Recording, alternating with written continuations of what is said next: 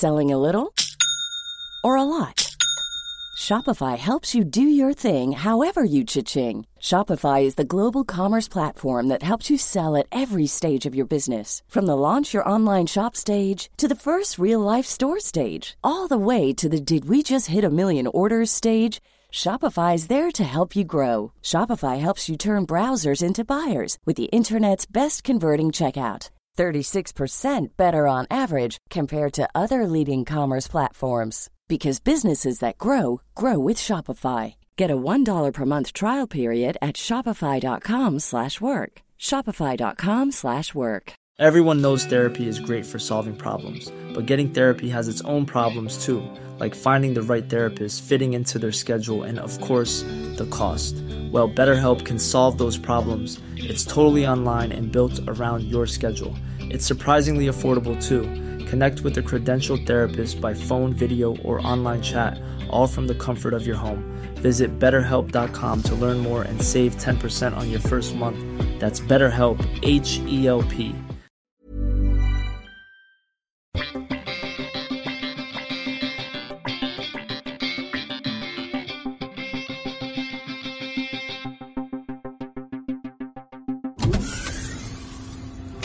Hello, and welcome to the Audio Time Capsule, episode 3. For those of you new to the show, this is the podcast where I bring on a guest and ask them to leave themselves 20 questions for their future self to answer. In this episode, we'll be listening to the questions from Lauren Pattison, a comedian who has had an outstandingly exciting year that blew up just before the second part of the recording of this podcast. I really found it interesting and inspiring, and it told the backstory of what was another sleeper hit from the Edinburgh Fringe Festival 2017. It also told about how she changed her personal life and how that had an impact on the show, and so much more. I think you're really going to love this episode. All past voices will sound like this all present voices will sound like this.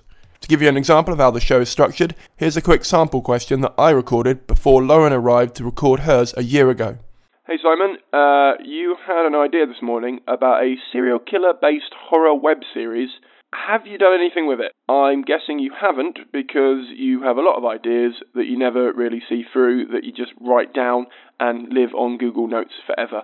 So have you, have we, have we done anything with that idea? Yes, past me, in your face. Uh, I well, to be fair to past me, I only started looking into it about a week ago, and but uh, but I didn't but I didn't remember that I recorded that question. So I did it on my own volition because I wanted to, not because I had my past self kicking me up the arse, which is partly what the project's about, but not the point. The idea, I don't know how much you want to say. The idea is I was thinking about making some short videos about what serial killers do on their days off. So like in between the murders, uh, it came out of uh, I, I, I, quite lo- love's the wrong word. I quite like reading about serial killers. I find them really fascinating, and I wanted to do something with the knowledge I'm accumulating from that. I've been sent loads of links to podcasts, and none of them are really to my taste. Like none of them do it in a way that I enjoy, or I, or I find it not particularly funny, or I find it quite hard to to listen to or or just I feel like it's not being done. It's, it's just not what I like. So I, I, wanted to do something with that and I was trying to come up with an idea and it hit me about a year ago. What, what if you did because I want to do something serious with serial killers at some point but what if I did something silly to start off with about their days off and you know like having to order a rope on Amazon Prime to get it quickly enough so you can get the next murder done and you know just little sketches about how they did it and how they would do it if they were alive today. I have done that. Uh, it's actually quite quite a personal question because I'm not very good at collaborating with people. I, I quite like doing a lot of stuff on my own, and I contacted a friend uh, who will remain nameless for now because I don't know if they'll stay the same person that I'm working on it with.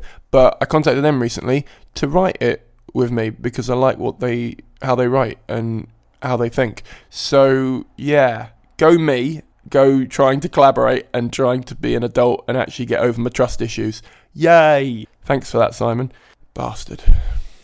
I am not going to say much more about Lauren, but I will say that if you're new here, please do hit the subscribe button. If you're old here, please, I say old, three episodes in, but we've got eight reviews so far, and I really would love to get them up because it's great social proof that the podcast, which, let's face it, is a weird concept to take people through, and it always takes me a minute to explain it to someone who hasn't heard about it to try and get them to give it a go. So reviews help. So if you could keep telling people in real life, that would really help as well. The downloads are picking up. I'm really proud of that. But also don't forget to join the Facebook group and leave me a review because again, social proof really important with podcasts because there's billions of them out there but there aren't any like this one, which I'm quite proud about. So if you want to join the Facebook group, it's called the Audio Time Capsule and it's on Facebook, obviously. But for now, let's open the audio time capsule of Lauren Pattison.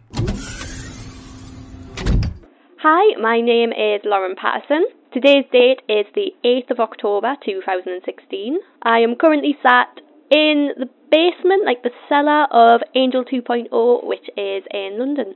Uh, I'm feeling very, very excited about this project. I think it's going to be something that's hopefully very nice and maybe insightful to look back on in a year's time. Hello, I am Lauren Pattison. I am currently in an office type thing um, in London on the 14th of September 2017, and I'm really excited for this because I genuinely can't remember anything I asked a year ago. So this is going to be very interesting. so, Lauren of the future, did you pass your master's degree?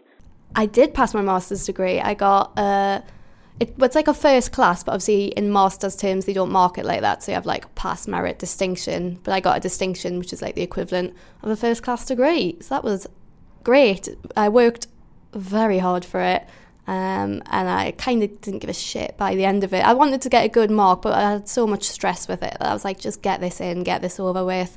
But yeah, it all paid off, which was an absolute relief. Did you learn to like London and did you stick it out or have you packed up and gone back north? I've stuck it out. I'm still here. Um, I moved house. So yeah, I lived in Seven Sisters when I got interviewed a year ago, when I interviewed myself a year ago. Um, but I moved to a nicer house. That made us a bit happier. I moved in with comics. Um, it's a year on and I'm still here. I wouldn't necessarily say I've learned to like London, but I've learned to tolerate it. Like a like a racist auntie at a wedding. Like I can put up with it. yeah, but I'm considerably happier than I was a year ago. Like I think the reason I asked that question is I didn't think I would stick out, but I have. So that's good. I mean, I'm very poor, but definitely happier. was moving to London the right thing to do? As much as it pains me to say it, moving to London was very much the right thing to do. It has been the toughest year of my life without being too dramatic. It really has been very, very hard. And there's been so many times when I just wanted to give up comedy completely, not even just give up and go home. But you've got to stick with it. Like, if things were easy, they wouldn't be worth it, in my opinion. Like, I think you've got to work for it. You really do. And I'm prepared to work for it. Um, so I think it was very much the right thing to do. I've had some amazing opportunities that I maybe wouldn't have had if I was based up north. Um, I've got to do a lot more clubs that I wouldn't. I think I've become a better comic because I've been gigging more. Um, like this is the kind of city where there's so much comedy that you could gig every night of the week if you wanted to, and there's there's weeks where I do that where I gig every single night. This week I've got a gig every night, um, and I do think it made us a better comic, a stronger comic, definitely. And it allowed us to realise that this is definitely what I wanted. Because even when I was miserable and depressed and lonely, like that's been the hardest part, the loneliness. I still don't really have many friends, if any. Um, and the loneliness has been the thing I found the hardest. But even when I was feeling like that and feeling so low, I knew this was still what I wanted to do. So it very much opened my eyes and showed us look, you're feeling crap, Lauren. You're miserable, you're lonely, you're homesick, you're sad, but you're still not giving up. So you obviously want this. This is obviously worth it. And it definitely made us realise that this is what I wanted to do. Because if I didn't want this as much as I do, I would have given up and I would have gone home. But the fact I stuck it out despite everything proves it's very much what I want to do. have you stopped crying under your duvet on a daily basis, or are you still an emotional wreck? I have. Um, yeah, I've stopped crying. Uh, I think it was just when I came here, it was far too overwhelming. Um, I didn't know where I was. I didn't like who I was living with. Sorry if they're listening. Yous are assholes. Um, I didn't like my day job. It was taking up so much of my time, and I was finding it really hard to juggle comedy and doing a job, so like affording to live, but also coming here to do what I did. I was just so stressed on a daily basis. It was a real, real struggle, but things have a weird way of working out, and I, I don't cry. I still cry because I'm a woman. Like, what was the last thing I cried at? Someone twisted my nipple yesterday, and that really hurt. I cried at that, but like, I don't sad cry under my duvet, which is a nice feeling. I don't think I've done that since about June. That's good. And what's that? Four months clean of duvet crying. Did you ever have a go of making those Viennese whirls you saw on Bake Off? Oh, I didn't. No, and now we're on a new series of Bake Off now. I can remember one of the questions I asked. I predicted the presenters, didn't I? And uh, that's coming up. um, no, I didn't. Ah, oh, I'm going to have a new obsession with Bake Off this series. I'm going to put it out there and say I want Stephen to win. There we go. have you gone full time with comedy yet? I have. I did. I was working in a restaurant in Hammersmith and it's a lovely company, but it was far too much stress working the hours I was working, commuting an hour each way and trying to fit comedy in. I kind of just had enough one day and I felt like, you know, when you're standing on the edge of the, a cliff and you're like, I can either stay here teetering or I can jump and see what happens. And I jumped and I went full time in about April time, yeah, towards the end of April. And I can definitely afford to live this way for the next 12 months. So that's an exciting. I'm kind of taking it on a year by year basis. So I kind of thought, right, if I need to go back to having a job after Edinburgh, so be it. I'll do that for a little bit. Um, but I'm in a position at the minute where I definitely don't need a day job for at least another 12 months, which is exciting and a relief and a very nice feeling. Did your Edinburgh debut hour turn out how you wanted it? I think it's safe to say it turned out better than how I wanted it. So I had a sellout run. I sold out the entire run halfway through the festival. I added three extra dates, which all sold out. Um, I was nominated for Best Newcomer. Um, I was nominated for Amuse Moose Best Show. I won a Herald Angel Award for it. Um, it was Graham Norton came to see it. Like that was amazing.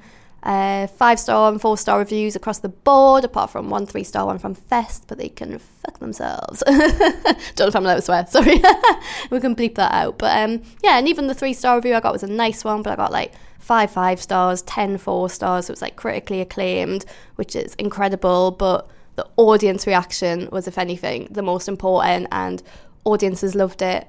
Um, it was overwhelming the response it got, and I couldn't have been happier with how it went. Um, it's getting the Soho Theatre run, so I'm getting to transfer it to the West End, which is it's like everything I could have hoped for but never expected to happen. Like, and I was hoping I'd have a good show, um, but I kind of didn't know if people would go for it because the idea slightly differed from the idea I had last September, but the essence of it was still the same. Uh, I wanted to do it about like learning to love yourself and I wanted to involve my ex-boyfriend. But what I actually did was boil it right down to one who ghosted us and focused the whole thing on him. But I was like, oh, it was very personal, and I don't normally do personal comedy. And I was like, oh, I don't know if this will work. I don't know if people will understand it or click with it. But they really did click with it, and I am incredibly happy that I made some. I took a risk, and it paid off, definitely. So all these comics who say that you can't have a show that's got emotion or got a sad bit, you bloody well can, and it can still be funny because mine was a solidly funny show with a real heart to it. And I'm pleased I took that risk. I can remember sitting and going, "Oh, I don't want to be that comic who's got a sad bit in a show." Blah blah blah. Like, uh, like, can it be comedy and emotional? And it can. Don't listen to what other people say because a lot of the time they're either just jealous that they can't do that themselves or they don't know what the hell they're talking about. Comics are bitter. Do you have an idea for your next show yet? Why are you asking yourself that, Lauren? It's, it's a week after the last Edinburgh, but in all honesty, I do. I've got a very rough idea. I thought that since my last show was about breaking up with someone, it would be really nice if this show could be about finding love or looking for love or just be maybe a little bit more so because I know a lot of people came away from this show being like we really want you to find love and we want you to be happy and like a lot of people were like rooting for us so I feel like it would be nice to do a sort of continuation of that because I feel like I'm going to have a lot of return audience next year. Um, but in saying that it could completely change by the time I start writing it but that's the rough idea I've got now. I'd love to do a bit more of an upbeat show about finding love. That would be nice Is the stand still your favourite gig, or has somewhere else taken the crown? I still love the stand with every fibre of my being. It's amazing. I did my final preview there before Edinburgh and had like 140 people in. It was incredible. I felt like a, like a superstar. It was amazing. But I must say, since coming to London, uh, I did always be comedy in Kennington, and that is something special. It was the first club I did in London that felt like a club in the north, like that proper community comedy feel. They've all come out for a good time, like they're just such an incredible audience. And I think I did that about November last year, so two months after the original one was recorded. And it was the first club in London that I felt really, really part of and that I'd been really made to feel at home in. And I'm doing it again next Monday, so that's exciting. Yeah. But I think the stand does still take the top spot. But if I had to pick a, a favourite one in London, it's definitely always be. have you bothered your ass to start writing that sitcom yet? I have. Um, which is like, well, mm, I haven't. I haven't. So I had an idea for a sitcom of my own. Uh, I technically haven't started writing that, but I did get commissioned to write a pilot for a different thing. Like they approached me with an idea. So I have actually written a pilot. I'm just about to finish writing it actually. I'm about to submit the second draft. So while technically I haven't bothered my ass to write the one I intended, it's because I was getting paid by someone else to write another one, which I think is a pretty good damn excuse. but after this one's handed in, yeah, maybe I'll get back to get back to that one now I've got the experience of how to write one. So I think I'm definitely going to be more inclined to get my arse in gear and write this one. Is your hard work paying off? I think it is. I really think it is. I worked so hard in well, since that first one was recorded up until going to Edinburgh, I was miserable quite a lot of the time. I was really unhappy. Um, and I could have just given up and gone home. I really could have. I could have thrown in the towel and I grafted and I grafted, even though I was unhappy and even because I just I didn't want to give up. It's not in my nature to hold my hands up and give up. So I had an incredibly tough year and very stressful. But Mama didn't raise a quitter, and I worked really, really bloody hard. I'm very happy with it, and I think I'm prepared to continue working hard because I think things are about to get exciting. I hope, but I definitely think hard work pays off because I put everything into that Edinburgh show. It was put my life into it, put my heart into it, put my soul into it, um, and put a lot of time and effort into it, and it well and truly paid off. Definitely got something that I'm very proud of, and that hopefully is going to be the start of my career, which is exciting. Are you still in love? Not with the person that I was this time last year. Um, which I think is potentially why I asked myself this question um, to see whether that relationship worked. When I came to London, I had a boyfriend who I'd been going out with for about two years, and I was very concerned that the long distance wouldn't work, um, and it didn't. Um, we gave it a good go, but just my schedule was so busy so it's not like I could just pop back up to Newcastle to visit him. Like really it was up to him to come to London to visit me and he maybe wasn't really putting the effort in to do that. So we were going incredibly long periods of time without seeing each other and it just wasn't it wasn't working. So we sort of had a adult chat and decided that it was maybe best to break up and stay friends than keep trying to make an effort of it and probably end up hating each other um, so that was tough that was hard but I think I'd kind of seen it coming for a while, so I think I was probably more emotionally prepped for it, whereas I think he had these rose tinted glasses on a bit and thought it would be fine. Um, but yeah, we're still friends. He came to see me in Edinburgh, but I didn't. I didn't go looking for somebody else. Um, I just wanted to go on a couple of dates and feel special, really, and not feel lonely because I was quite miserable last year. So I thought it'd be nice to maybe go on some dates, meet some nice people. Not, I didn't necessarily want anything from it. I think I just wanted some company, really. And I've met the most incredible person that I could have asked to meet. And I'm not going to say I'm in love because I haven't said it to him yet, and he hasn't said it to me. But I am going to say that I have found someone who makes me very, very happy. Very happy. And he farted in front of us for the first time last night. So if it's not love, then I don't know what that is. Oh, Are you eating more vegetables because you said you were going to eat more vegetables?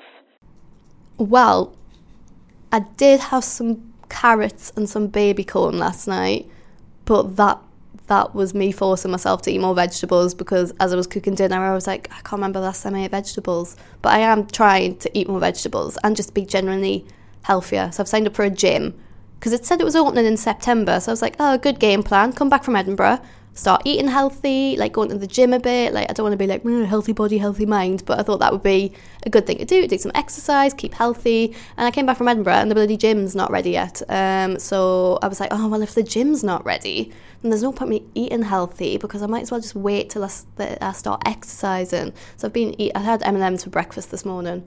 That's not good. But once this gym opens, I'm gonna crack on with the vegetables, definitely. Have you gone for that run yet? Have I shit? no, I have not gone for that run. But when this gym opens, I feel like all my promises are based on this gym opening. So if the gym in Walthamstow could just never open, that would be wonderful. But yeah, I wanted to get into running and eating healthy because I thought it would sort of be good for us to be active and stuff like that. And again, I don't want to say mm, healthy body, healthy mind, but I know that keeping your body healthy is also like good for you. But I'm definitely gonna interviews in a year's time, and I will have been for that run. Did you get that thing that you auditioned for this week or in the past of a week? I can't even remember what that was, so I'm assuming I didn't. um, I did a couple of, maybe it was, I did a couple of like run throughs for panel shows, um, which is a weird experience. So I did one, my first one, and it went surprisingly well. So I don't know if maybe that's the one I was thinking of. Yeah, I don't know if that's the one I was thinking of, but I did get sort of called back for a second one. I remember being really excited because I was like, oh my God, this went really well. And the second one, oh, I struggled. There was a lot of strong male presence in the room. They're not, but they're incredible comics. They're great, great people, but the male dominance in the room was phenomenal. And I found it very hard to get my little voice through. So I kind of knew when I left that one that I hadn't got it, but they did give me a second chance this year for um yeah they were bringing it back for another series so i got another chance but again just really struggled to get my voice heard which was hard. Um but i'm hoping you know that's just the kind of thing that it takes practice. You have to be quite selfish in those situations where i'm used to very politely sitting and waiting for my turn and jumping in and not talking over anybody but what i've learned from those kind of auditions is that's not how we do it you have to butt in and be dominant and get your voice in. So hopefully next time it comes around, I'll be able to gob off a bit and get in. But I'm assuming that's what it is. Unless, oh no, I did get on Drunk History, but I didn't audition for that. I got a phone call and they wanted me just to do like a little acting part in it. So that was exciting. So I'm, but I'm guessing it, must have been the, the panel show thing.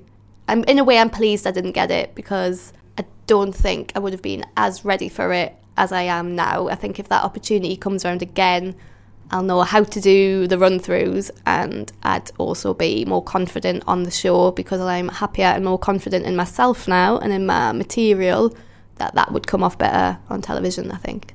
This year you did two music festivals. Did you get to do any more festivals doing the comedy stage? And if so, which was the best? I got to do Leeds Fest again, which was amazing. Um, I had a really wonderful one. I was really well received there, which was nice. Like there was quite a small amount of people in the tent, but they responded to us really, really well, and it was brilliant. Um, and that was a couple of days after I'd been nominated for Best Newcomer. So Tanya at Leeds Fest, who sort of like curates it, or creates the comedy and stuff, had put "Well done, congratulations" banners up in my little dressing room. So that was really nice. And I also did Latitude again, but last year when I was interviewed last time, I did the cabaret stage, like the cabaret tent, which is a much much smaller stage, a smaller tent. And I think when I did it last year, I had about 40 people in because I clashed with Bill Bailey on the main stage. But this year, I got to do the main comedy stage, which is uh, about 2,000, 3,000 capacity tent. Plus, there's screens outside and place for everyone to sit outside. And I did that. I did half an hour on the main stage on the Friday in between Nish Kumar and Chris Ramsey, which was amazing. It was the best feelings. I did I did the main stage the year before, that's like two years ago, but that was part of a competition final. Your prize was to do five minutes on the main stage. You opened like the comedy stage, the Chortle student finalists. But in just the space of two years to be back doing a full set on the main stage, I feel it's pretty good going. And again, just proves that if you want something, if you work for it, you can get it. You can definitely get it. Like I felt, I felt really lucky to be there, but I feel like I earned my place. I really do. And it's it's amazing to just look at where you can be in two years. I went from doing a five minute spot on the main stage off the back of being in a competition final to doing half an hour in the cabaret tent off my own merit to then doing half an hour on the main stage completely off my own merit and off how I'd performed and that's a really nice feeling. Have you had a bloody break yet? see see how I perceive it in a year. Because when I when I wrote the question, I meant like a holiday, but then when I read it back, I thought like a break, like just getting a break. But we'll, we'll see how how twenty three year old Lauren accepts it. Yeah, when I when I heard break, my first thing I thought was holiday, and I was like, no, but I want one. Um, but in terms of other breaks, I think I have. So I deal. I haven't had a holiday, so I worked solidly right through until Edinburgh. Didn't have any time off, no holiday, no me time. Um, and I wasn't sure how Edinburgh would go, so I wanted to get straight back onto the circuit. So I made sure my September was booked because I thought if Edinburgh doesn't go so well, you're going to want to get straight back into working and earning money. Edinburgh went bloody amazing, so amazing that I definitely deserved a holiday, but Muggins here had fully booked a diary from the 4th of September. so I had four days at home recovering from fringe flu, where I was in bed for most of the time, and then I'm only on the what the 14th now, 14th September. So since the 4th, I have not stopped. I've absolutely not stopped. I've been gigging, I've been having meetings, um, been working. So it's been really, really busy. Um, but I've got a weekend off in October, and I'm going to do anything. Like I don't know where. Hey, I'm Ryan Reynolds. At Mint Mobile, we like to do the opposite of what big wireless does. They charge you a lot we charge you a little. So naturally, when they announced they'd be raising their prices due to inflation, we decided to deflate our prices due to not hating you. That's right. We're cutting the price of Mint Unlimited from $30 a month to just $15 a month. Give it a try at mintmobile.com slash switch. $45 upfront for three months plus taxes and fees. Promote for new customers for limited time. Unlimited more than 40 gigabytes per month. Slows. Full terms at mintmobile.com.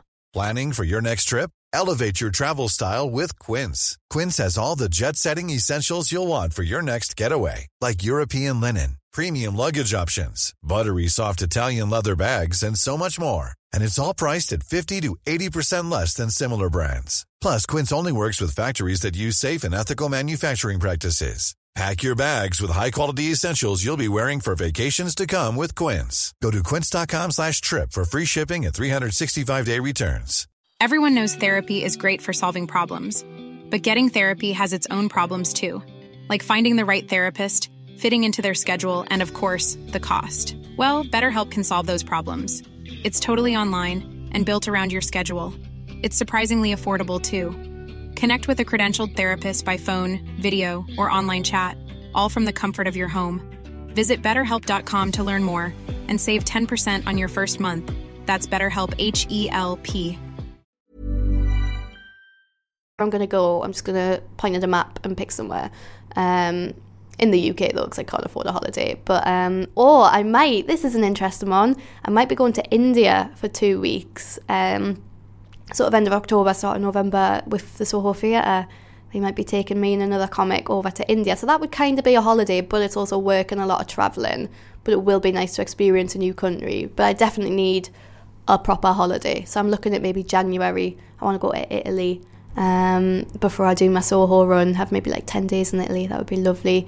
In terms of having a break as like having a shot, I still technically haven't because I've not necessarily been on television or anything, but not that that's the be all and end all. But I think the success of my Edinburgh run has made people sit up and listen and turn a look at maybe someone who they've heard of in the past, but maybe I've constantly been maybe slightly pushed under the rug a bit or like, ah, yeah, well, we like Lauren, but there's X, Y, and Z we would rank over her. I feel like I have maybe been overlooked quite a bit in the past. Um, but I feel like this Edinburgh, I showed what I can do and it's fucking good.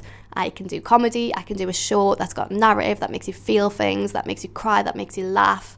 I, like, and I think people sort of sat up and looked at that and were like, whoa, where's she been? And I was like, I've been here all the time, mate. Where have you been? Um, so since I came back, I have had like quite a few exciting meetings and stuff. And like on Monday coming, I'm doing a run through for a new show. So I'm not on it, but I'm run, doing the run through, and then I'm on like standby in case anyone drops out, which is exciting. Because I just want to show people what I can do. So even though I'm not going on the show, I want those producers to sit and watch me in the run through and be like, damn, we should have booked her for the show. She's really good. And then maybe if they do another series, they can have us on that. Um, but it's still quite early doors. Like, I've only been back from Edinburgh less than two weeks, but I'm hoping and I quietly confident that this is going to be the year that maybe I start to get the breaks that I've worked for, hopefully, and that holiday.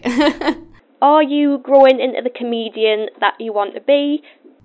I am. I definitely am. Um, I said this in my Edinburgh show. I was like, I feel like I've really started to find my voice as a comedian, but I think I've only just started to find my voice as a comedian because I've started to find my feet as a person. And I think those two things are intrinsically linked. I don't know if that's the right word, but it sounds good. Um, I think it's the right word.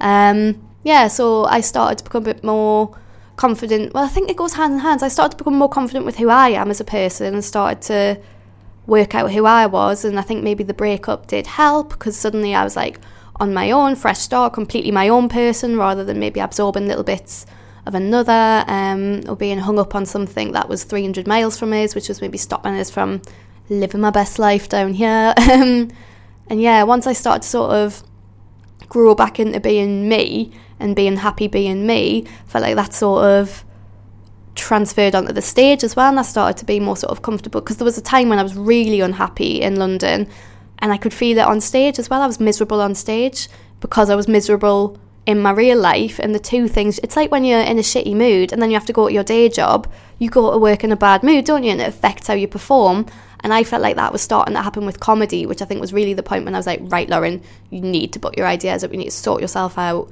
Because if you're miserable every time in your real life, in your day to day, that's going to start having a knock on effect with how you are on stage. And I did start to notice it um, over a very short space of time. So I really worked hard to just become happier and become a better person, not a better person, but like a stronger person, um, and just really work at it. And I felt like once I started to be more comfortable with who I was, that's when I started to get more comfortable on stage. And as well, like once you get more comfortable on stage, I think it has a knock on effect that when my comedy's going well and my gigs are going well, of course I'm happier off stage, and then that makes me a more confident person in my day to day. And then when I'm a more confident person in my day to day, I turn up to my gigs in a good mood, feeling confident, feeling good.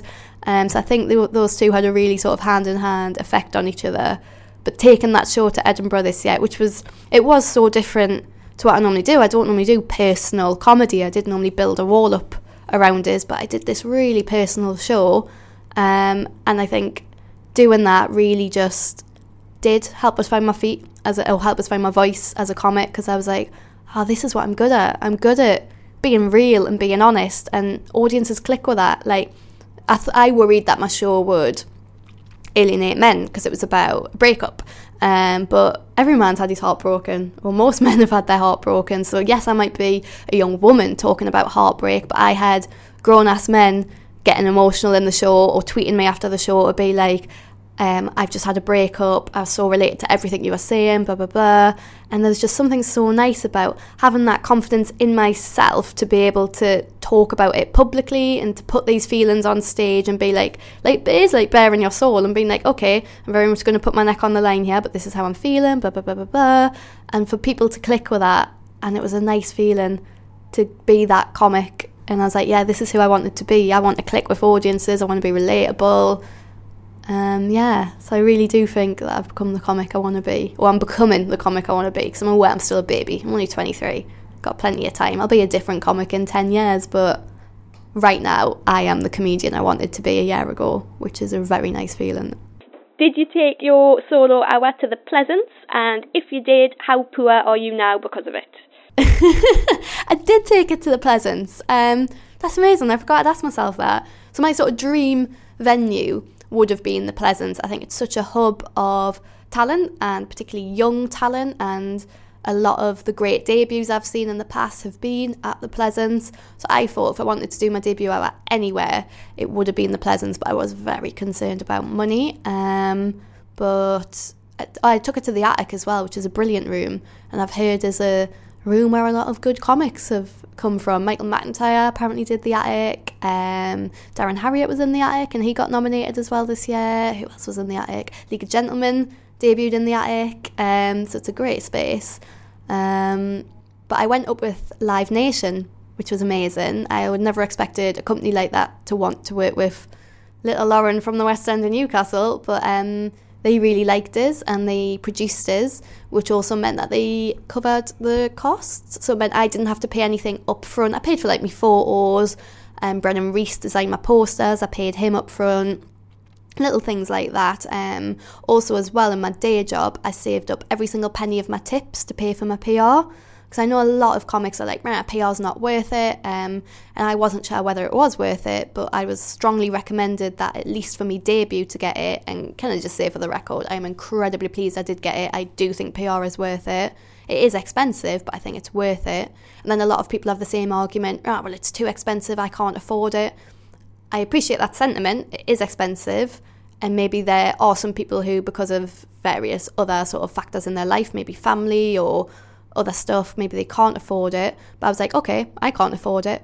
I'm going to work hard so I can afford it. Um, I've never been one to deny myself of something just because I come from no money and come from a working class background. I think you find a way to do it. You find a way to work for it. Um, so I got a waitressing job and saved up every single penny of my tips from October through till when I left. Literally, I used to take, I used to keep it in a sock in my bedroom and I, every time I went home, I would take socks full of 10 pences, pound coins, 50 pences, and I would save it all up. And I managed to save, the goal was to save the whole amount. Um, but I left my job slightly earlier than I'd planned, but I saved up 1500 quid um, just in tips, uh, which was amazing. So, really, the good people of, I'm not going to name the restaurant, but that restaurant helped me do Edinburgh. And I'm someone from a position where I shouldn't have been able to afford PR, but I could have just sat there and had a working class chip on my shoulder and gone, nah, it's expensive. I can't afford it.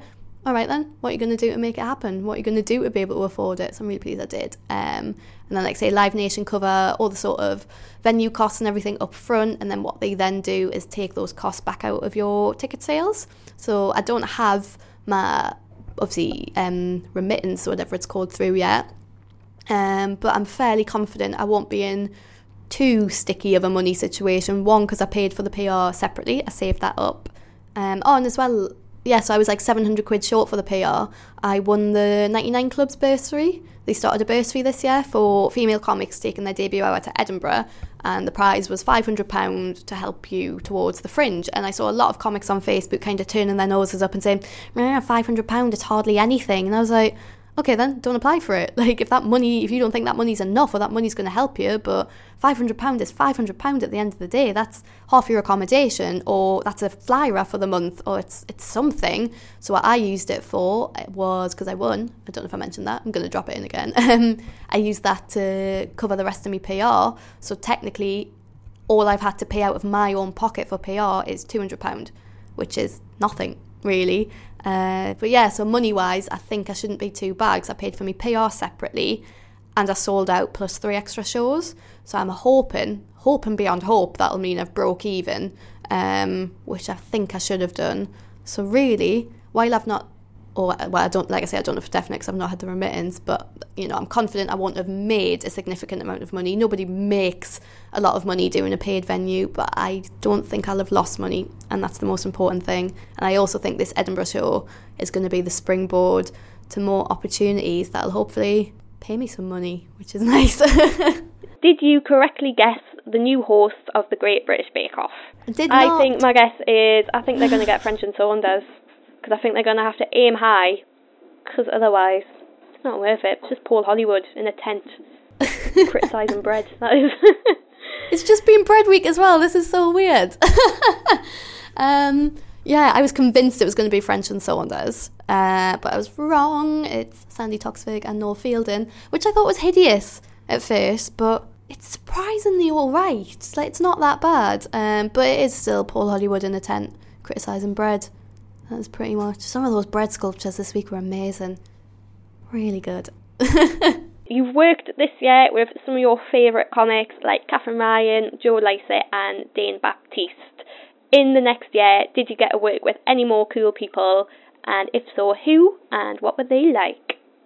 Oh, I have. So I've got uh, got work with Matt Richardson. I can't remember where we worked together, or if we just made friends. But he's incredible. He's such a nice guy and such a good comic. And I'm now going to support him on tour. Um, so I'm doing about half a dozen dates for him. And Katie Mulgrew, who's great, she's doing the rest.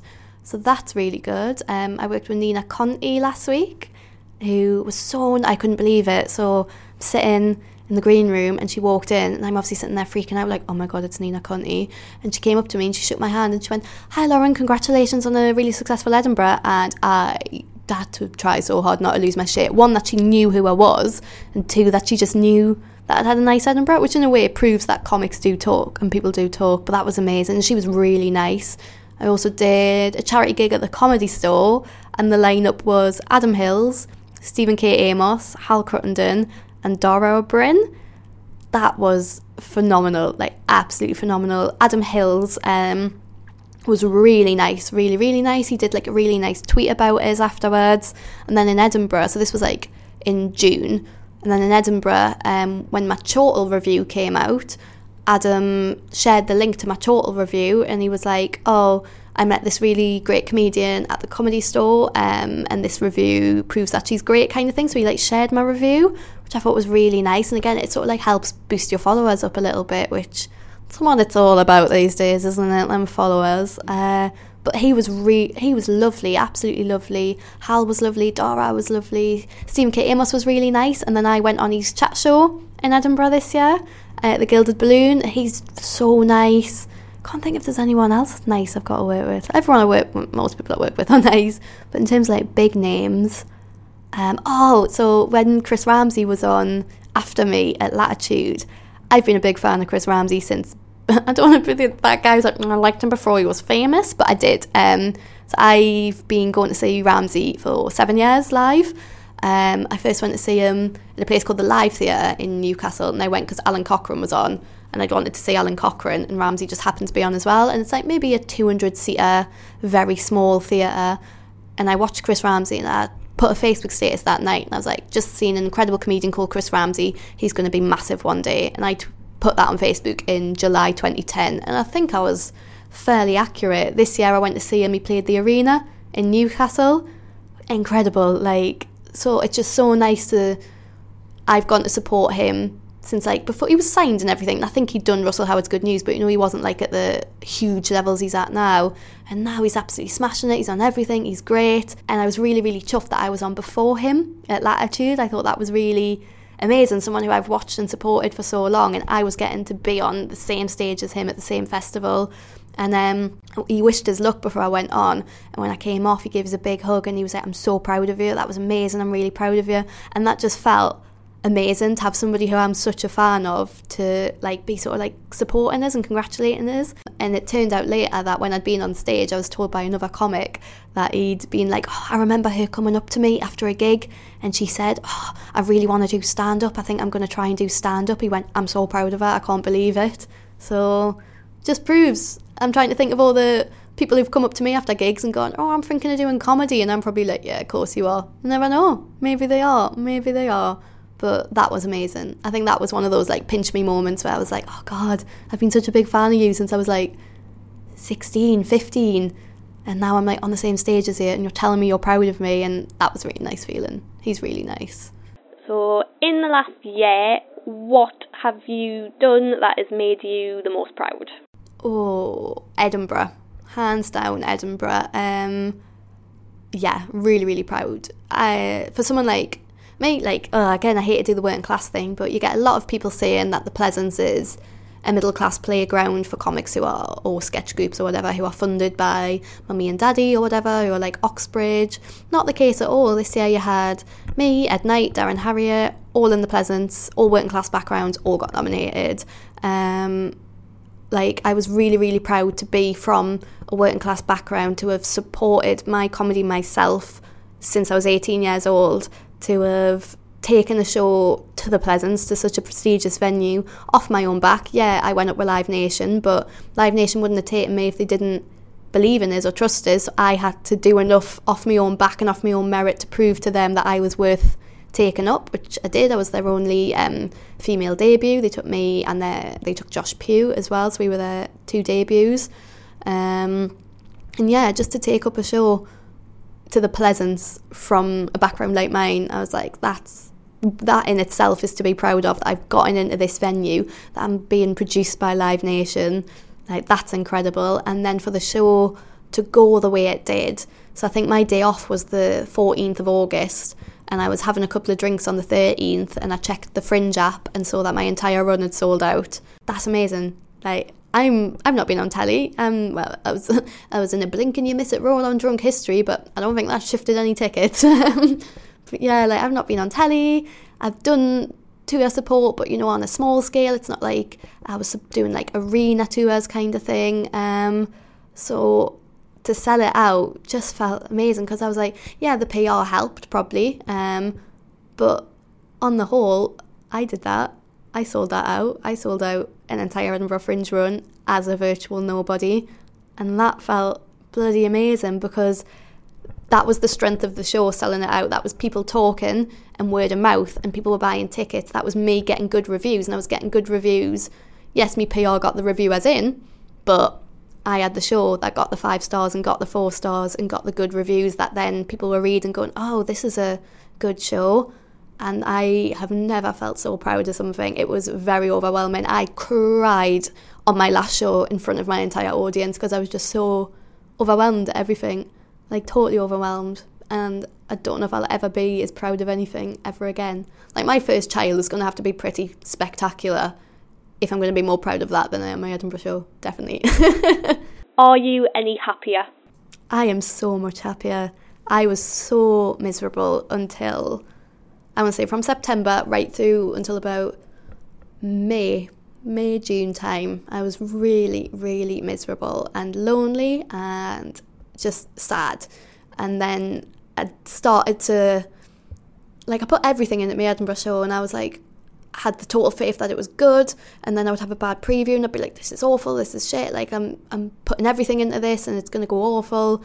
And then I went to Edinburgh, and it blew everything buzzed back down to Edinburgh, but it did just the way it went, how quickly it blew up, and I know that yeah, these people being like, "Mara, like there's no such thing as an overnight success, but my show went mental overnight. It really, really did. And it was amazing. And it gave me the faith that I'm doing the right thing, that moving to London was the right thing, that comedically I'm on the right lines. Like I'm doing the the right thing. This is the right style for me. I've got the right, like I said before, I'm finding my voice. And yeah, and then I came back. I was excited to come back to London because I was like, oh, there's going to be so many opportunities for us now, which there is.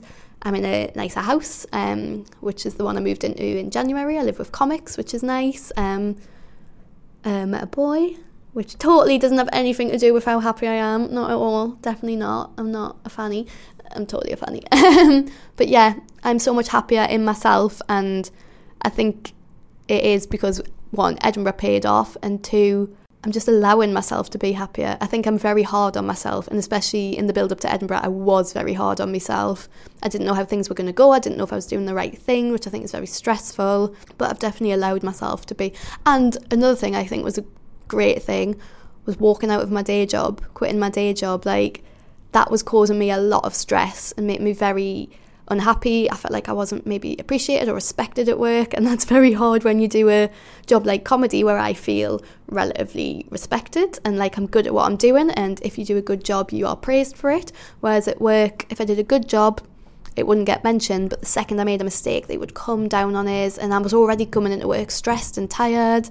So I was really stressed. Um, and I kind of like sat myself down. and I was like, look, Lauren, what's making you so unhappy? What's stressing you out? And partly it was that I was unhappy in the relationship. And secondly, it was that my day job was making us miserable. So I took a bit of a risk and I was like, right, you need to end the relationship. It might make you sadder for a little bit, but ultimately it's going to make you happier. And you need to get out of that day job. Financially, it's going to be harder. But again, you've got to prioritise your mental health and how happy you are. And for maybe six or eight weeks after, it was still tough, and then things just started to level out and balance out. Leaving the day job meant I had time to focus on Edinburgh and to focus on my comedy, to get out of the house more and to see London, to go on dates, to meet people. So that was a bonus. And then obviously, um, I think maybe a lot of the sadness and stress was coming from being in a relationship I wasn't happy with. So getting rid of that allowed us to cheer up. But yeah, I think it is if anyone's listening and is really, really stressed. I think I would totally recommend just trying to pinpoint exactly what it is and dealing with those things directly. And that's what I did. And it was a bit of a gamble. Like, well, not leaving my relationship, but leaving my job was a massive gamble. But it paid off in dividends. And I think if I hadn't have done those two things prior to Edinburgh, I wouldn't have had as good in Edinburgh. But I am so much happier. If you could go back in time and travel back a year to when you're sitting recording these questions, is there anything different you would have liked to ask, or maybe anything that you that you wished you hadn't asked because it doesn't matter anymore? I think I covered it pretty well. I think I definitely asked myself a few leading questions. The thing about the relationship and the thing about being happy. And I think that's because deep down last year I knew my relationship wasn't going to last and I wasn't happy. So I think I maybe asked those very leading questions to see what position I'd be in in a year's time. But I'm pleased I asked them because, in both terms, they're positive outcomes. I'm very happy. Yeah, I think I covered it quite good. Good work, past Lauren. Good, good questions. Just terrible bake off presenting guessing skills and go for a fucking run. That was Lauren. I'd love to say that I called this a year ago. I'd love to say, oh, I knew she was going to win or get nominated, and I'm sure loads of podcasts who have had on guests, who you know, just before the Fringe, who got nominated, go, oh, I called it, oh, I knew it, I knew it.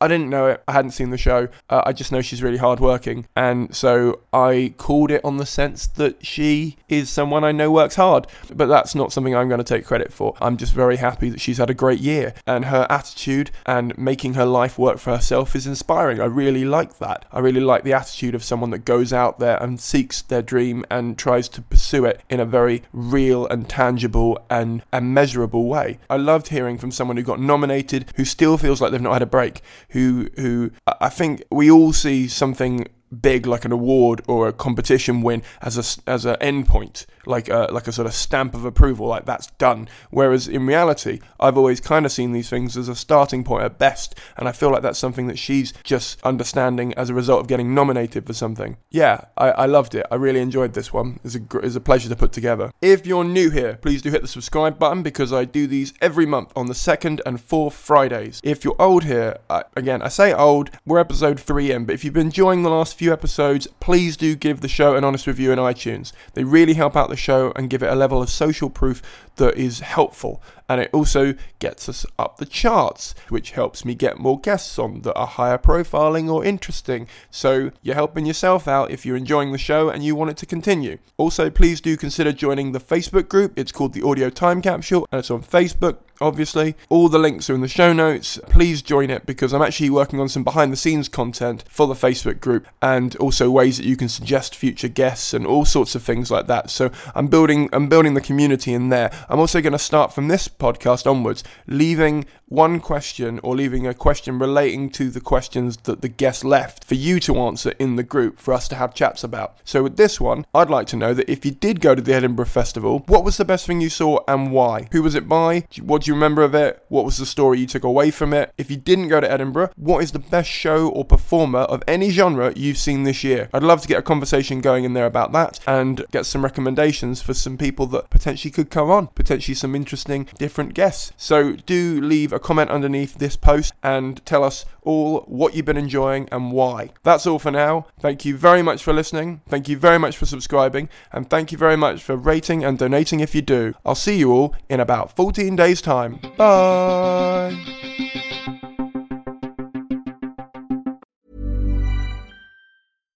Hi, I'm Daniel, founder of Pretty Litter. Cats and cat owners deserve better than any old fashioned litter. That's why I teamed up with scientists and veterinarians to create Pretty Litter. Its innovative crystal formula has superior odor control and weighs up to 80% less than clay litter. Pretty Litter even monitors health by changing colors to help detect early signs of potential illness. It's the world's smartest kitty litter. Go to prettylitter.com and use code ACAST for 20% off your first order and a free cat toy. Terms and conditions apply. See site for details. Planning for your next trip? Elevate your travel style with Quince. Quince has all the jet setting essentials you'll want for your next getaway, like European linen, premium luggage options, buttery soft Italian leather bags, and so much more. And is all priced at 50 to 80% less than similar brands. Plus, Quince only works with factories that use safe and ethical manufacturing practices. Pack your bags with high-quality essentials you'll be wearing for vacations to come with Quince. Go to quince.com slash pack for free shipping and 365-day returns.